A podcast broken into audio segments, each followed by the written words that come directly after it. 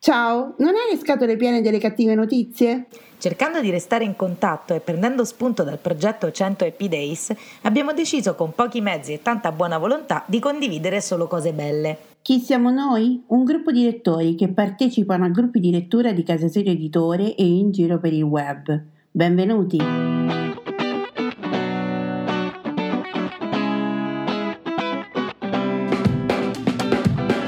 Ciao, sono Simona da Rocche di Papa. Ciao, sono Irene da Barcellona. Mentre stavamo realizzando una puntata di un podcast per Casa Sirio Editore, abbiamo dovuto coinvolgere gli amici per dare una risposta più articolata a un nostro ascoltatore e ci siamo resi conto che la risposta collettiva funzionava. E così abbiamo deciso di intraprendere questo percorso per rallegrare la giornata di tutti con un buon pensiero. Sono appunti, pensieri sparsi, sfoghi o ricordi, non necessariamente parlano di libri, sono un modo per sentirsi e lasciare un messaggio in bottiglia a chiunque voglia accoglierlo.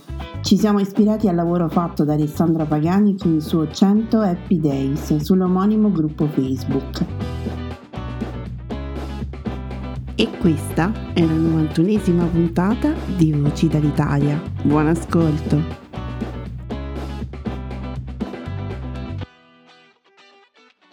Ciao Maria da Torre in Sabina. Qualcuno di voi si chiederà, ma che cavolo ci fai lì a Torre in Sabina? No, non vi preoccupate, non vi preoccupate, non sono scappata via lasciando Orso solo abbandonato a casa. Siamo venuti solo a casa di mio fratello. E così, girando fra le sue stanze, dove sono veramente tanti, ma proprio tanti libri, e se lo dico io ci potete credere, ho trovato un libro da quale voglio far rileggere alcune pagine. Si chiama anche le formiche nel loro piccolo si incazzano. Sottilissimo il filo che separa una buona battuta da una tremenda stronzata. È così sottile che spesso suo malgrado il tempo si trova a essere giustiziere. Il tempo che ha rivalutato Totò, lo stesso che seppellirà i troppo spiritosi di turno, assurti agli onori della comicità, perché la gente di questi tempi deve ridere, costi quel che costi. Eppure, in questa confusione d'abbondanza, c'è ancora qualcuno che il comico, inteso come genere drammaturgico letterario lo prende sul serio. E ora andiamo a leggere qualche battuta. Signor Andreotti, come fa ad avere la coscienza sempre spulita? Non la uso mai. Sapete perché i generali sono così imbecilli? Perché li scelgono tra i colonnelli. Liegi, città nota per la pronuncia dei suoi abitanti. La C dolce viene infatti comunemente chiamata ciliegina. Colui che sorride quando le cose vanno male ha pensato a qualcuno cui dare la colpa. Gli uomini si dividono in due categorie, i geni e quelli che dicono di esserlo. Io sono un genio. Beethoven era talmente sordo che per tutta la vita ha creduto di essere un pittore. Mio nonno era talmente aggressivo e arrogante che sulla sua tomba, sotto la foto, c'era scritto Cazzo guardi, questo l'ha detto Daniele Luttazzi. Parigi, un vandalo irrompe nel Louvre e attacca due braccia alla Venere di Nilo. Io posso sollevare un elefante con una mano sola, ma dove lo trovo un elefante con una mano sola? Brutto, avete mai visto una zanzara pungere a occhi chiusi? Ho letto nel Riget Digest che le sigarette fanno male, così ho subito smesso di leggere il Riget Digest. La gente diventa ciò che è, persino Beethoven è diventato Beethoven. Era così ignorante che credeva che la cedrata fosse un'opera minore del Tassoni, Enzo Biagi. Per noi uomini è diverso. Charlie Chaplin ha avuto figli fino a 73 anni. Sì, ma non riusciva a tenerli in braccio. Mia madre era sempre così ubriaca che quando ci siamo decisi di farle un controllo medico hanno trovato il 2% di sangue nel suo alcol. Lo ha detto Robert De Niro. Ti do un consiglio, mai sputare in un tornado. Robbie Williams. Ogni mattina mi sveglio e tocco 200 volte le punte delle mie scarpe, poi mi alzo dal letto e me le infilo. Ciao, a domani. Ciao, sono Alessandra e questi sono i 100 Happy Days. Ogni giorno per 100 giorni troviamo insieme qualcosa per cui essere felici e grati nel qui e ora. Ciao a tutti, buon lunedì, buon inizio settimana. Per noi sarà l'ultima settimana, oggi è il giorno 91 di 100 e stiamo per terminare questo lungo percorso che abbiamo fatto insieme. Beh, se pensate all'inizio, il 17 marzo, quando eravamo in lockdown da una settimana, almeno noi in uh, Lombardia, veramente abbiamo fatto tanta strada, ci sono successi tanti cambiamenti. Beh, sono davvero davvero felice di averli fatti con voi perché come abbiamo detto tante volte in modo un po' multidimensionale, cioè così attraverso le parole di questo podcast, ci siamo tenuti molta compagnia, ci siamo stati vicino, abbiamo riso, scherzato. Abbiamo anche fatto un gruppo di lettura virtuale, o meglio, io per la prima volta ho partecipato a un gruppo di lettura virtuale. Oggi infatti il mio ringraziamento è proprio per il gruppo Bello che mi ha chiamato a leggere con loro un libro. In particolare abbiamo letto La neve dell'ammiraglio di Alvaro Mutis. Mutis è uno scrittore di mm, appunto ispanoamericano, eh, colombiano mi sembra, che ha ricevuto tantissimi premi e che ha pubblicato tantissimo. È un prolifico come molti sudamericani, ha scritto veramente tanto. Allora, l'esperienza di partecipare a un gruppo di lettura virtuale che per me è stata nuovissima mi ha molto soddisfatto da un certo punto di vista perché mamma mia, complimenti per l'organizzazione. Aria mi ha mandato tutta una tabella dove c'era scritto quali pagine leggere, in quale giorno, che tipo di hashtag utilizzare e mi è piaciuto davvero tanto. Il libro è molto sottile, sono circa 130 pagine e devo dire che anche questo è stato un vantaggio perché Comunque nel, nella quotidianità leggere un numero di pagine ben definito al giorno mi ha davvero aiutato a leggere insieme a tutti gli altri. Inoltre mi è piaciuto scrivere su Twitter le frasi che mi avevano colpito e che mi colpivano mano a mano che andavo avanti nella lettura. Diciamo che questo particolare libro secondo me è scritto molto bene, nel senso che ho apprezzato questa scrittura di Mutis che mi ha veramente messo il buon umore perché quando descrive in, in, sintesi per chi non ha letto il libro racconta di questo um, gabbiere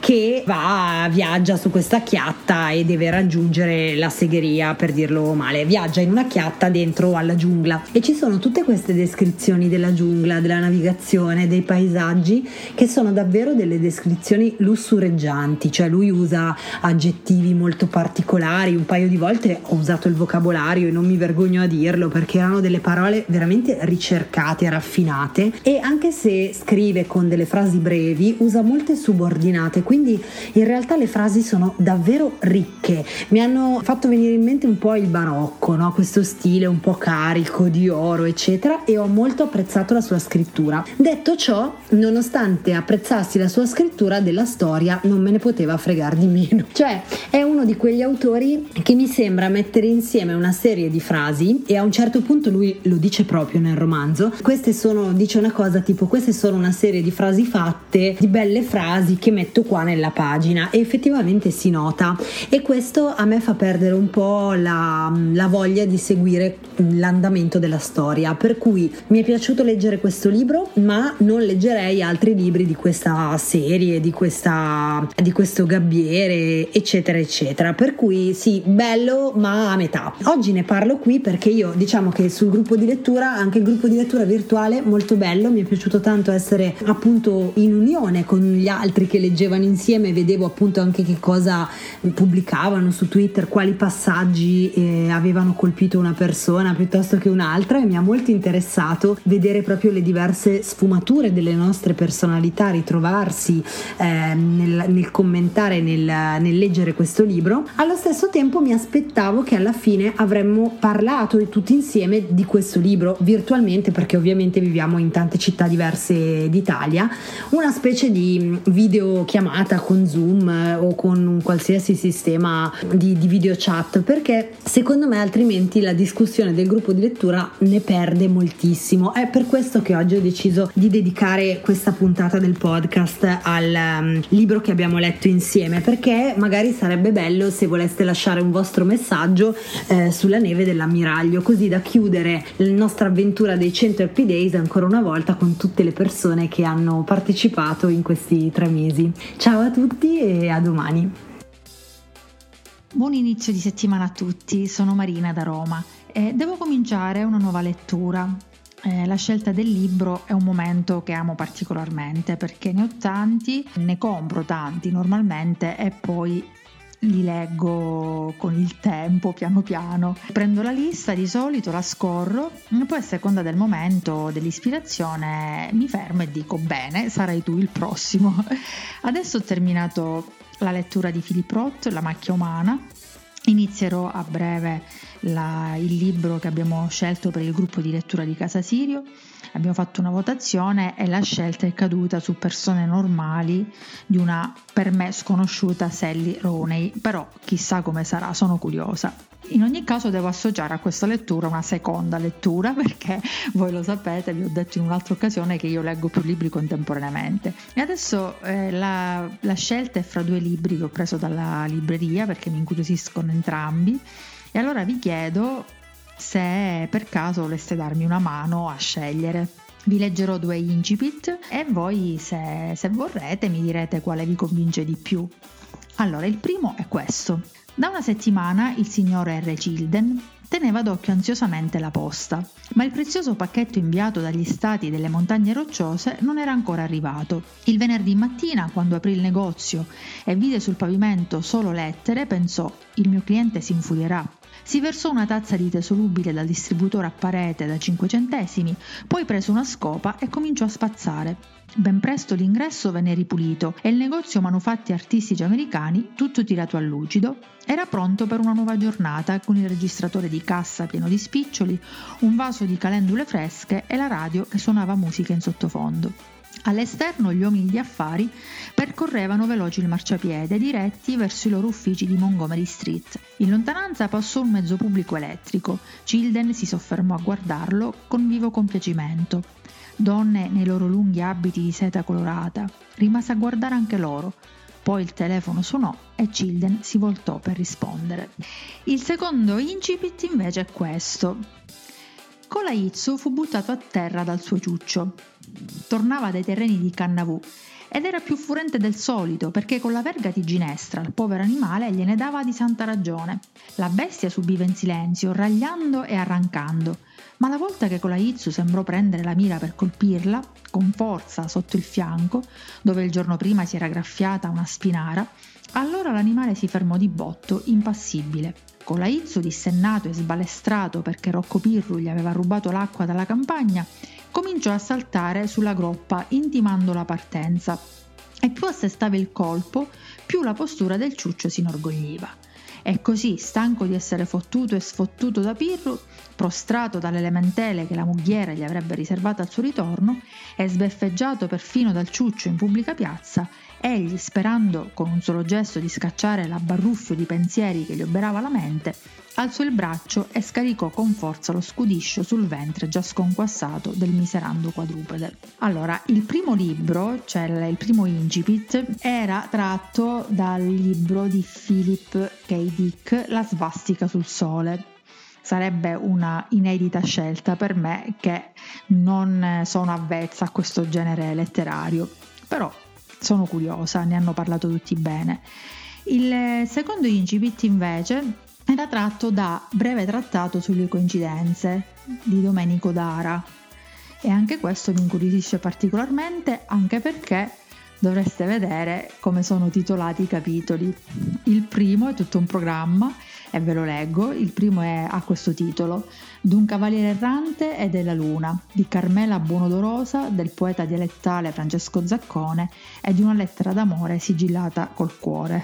Insomma, un titolo che è tutto un programma. Bene, allora, aiutate a scegliere, aiutatemi a scegliere quale secondo voi merita di più una priorità Buongiorno, Valeria dalla capitale. Oggi non vi leggerò nulla, state tranquilli, non sarò troppo lunga e comunque spero di non annoiarvi e comunque preferisco leggervi qualcosa perché ritengo in linea di massima che siano parole più interessanti di quelle che possa scegliere io così a braccio, il che probabilmente è vero, però oggi mi fa piacere condividere con voi un ricordo e anche un che può essere anche un suggerimento suggerimento di, di, visita e anche un po' rispondendo a domande che sono state fatte ultimamente. Insomma, il, il come state è una bella domanda. Diciamo che la botta penso un po' per tutti, ma insomma io l'ho sentita molto forte per, per tanti motivi, insomma, e, mm, sicuramente lavorativi, ma anche ma soprattutto umani, perché insomma mi, mi sono mancate proprio delle, delle persone e mi continuano a mancare proprio fisicamente persone e anche abitudini che, che purtroppo ancora non sono riuscita a, a, riprendere, insomma, se non un minimo. E per carità, già il fatto di poter andare in un, in un parco comunale mm, è, insomma, è stato, è stato fondamentale. Ecco, la, la, fase che ho sofferto di più per quanto mi riguarda, poi nel mio quotidiano è stato proprio questo avere l'accesso impedito a, al verde e ai parchi, insomma, che se uno vive in campagna o la fortuna di stare in un, um, comunque in un, in un tipo di, di soluzione abitativa, come qualcuno anche a Roma ha questa fortuna che, che ha comunque magari uno spazio verde esterno fuori casa dove poter andare, è un'ottima cosa. E io non ce, non ce l'ho questa possibilità e quindi per me la, ho la fortuna comunque di essere piuttosto vicina ad una, ad una villa comunale molto grande che tra l'altro è quella dove adesso in questi giorni stanno facendo gli stati generali, la bellissima Villa Panfili e per me non poter andare a Villa Panfili è stato, è stato veramente tremendo e poterci tornare ormai da, da diverso tempo è, veramente un'altra cosa, è un'altra camminata. E proprio dal, dal punto di vista fisico e psicologico. Però insomma diciamo che tutto sommato credo di starmi riprendendo bene. E spero anche voi e invito anch'io a, a farsi sentire di nuovo al più presto insomma tutte le, le persone che non sentiamo da un po' sono contenta di aver riascoltato ieri tra le altre la delicatissima voce di Aria Luce eh, che ci porta sempre le sue notizie da Venezia estremamente gradite e poi volevo farvi un invito, darvi un suggerimento, non so se ve ne ho già parlato, sicuramente mi, mi sarà già capitato di, di dirvi quanto, quanto, mi manchi e quanto voglia bene a, a Lucio Dalla, a quello che ha rappresentato artisticamente, alle sue canzoni, tutta, tutta la sua musica. E Bologna è una città a cui sono molto legata, che ho frequentato spesso per motivi di studio essenzialmente, e però è una città dove amo tornare appena posso e vorrei consigliarvi per chi ancora non l'avesse visitata, visto che insomma è visitabile non da troppo tempo, perché chiaramente ha iniziato insomma dopo, dopo la morte di Lucio Dalla, insomma dopo un po' di tempo è stata aperta la sua casa di Bologna, di Via d'Azeglio. E io insomma che siate fan o no, semplici estimatori di, di Lucio Dalla vi consiglio veramente di andarla a visitare, bisogna prenotare, c'è un costo, e, però veramente ne, ne vale la pena, cioè questa visita guidata per un gruppo eh, a gruppi che, che, si può fare nella sua casa di Via d'Azeglio, ma prima di tutto perché è una casa molto bella, ma perché appunto aiuta a capire in questa via di Bologna molto bella, vicinissimo a, a, al centro proprio storico, a Piazza Maggiore, la sua piazza grande e mh, veramente merita perché insomma ci fa mh, sentire ancora più vicino quel grandissimo artista che è stato. Io mi sono anche commossa perché vedere sue, i suoi vestiti mh, appesi in camera no? in quel, su quei manichini di legno che, che, si usavano un tempo, oggi molto meno, in camera da letto per tenere le, le giacche, i pantaloni, soprattutto degli uomini, in piega pronti per il giorno dopo e insomma vedere quei, quegli abiti con la consapevolezza che non saranno mai più indossati da lui mi ha, mi ha, mi ha colpito molto, mi, mi, ha commosso quando, quando sono stata lì a visitare la sua, la sua, camera da letto. Però è anche molto, molto divertente vedere le sue, le sue abitudini, le sue cose. Eh, c'era la stanza dove guardava la tv, guardava i film, dove giocava con dei videogiochi e lui aveva fatto mettere una targhetta sulla porta esterna con scritto la stanza dello scemo. Ecco, insomma, è veramente una, una casa che, che ci aiuta a capire ancora di più un grandissimo artista che, che, ci ha dato molto per fortuna ma che sicuramente ci manca e anche forse appunto un monito anche a prenderci meno sul serio, a vedere sempre un po' anche il lato giocoso della vita, sicuramente era una persona piena di allegria, piena di vita e è anche per questo che oltre alla sua grandissima arte che ci ha lasciato ma è anche per questo che dovremmo forse tutti cercare di, di ricordarcene più spesso e niente con questo suggerimento di visita alla, che vi lascio alla meravigliosa Bologna e spero anch'io di poterci tornare presto. Vi mando un abbraccio e uh, ancora una buona giornata a tutti. Ciao ciao!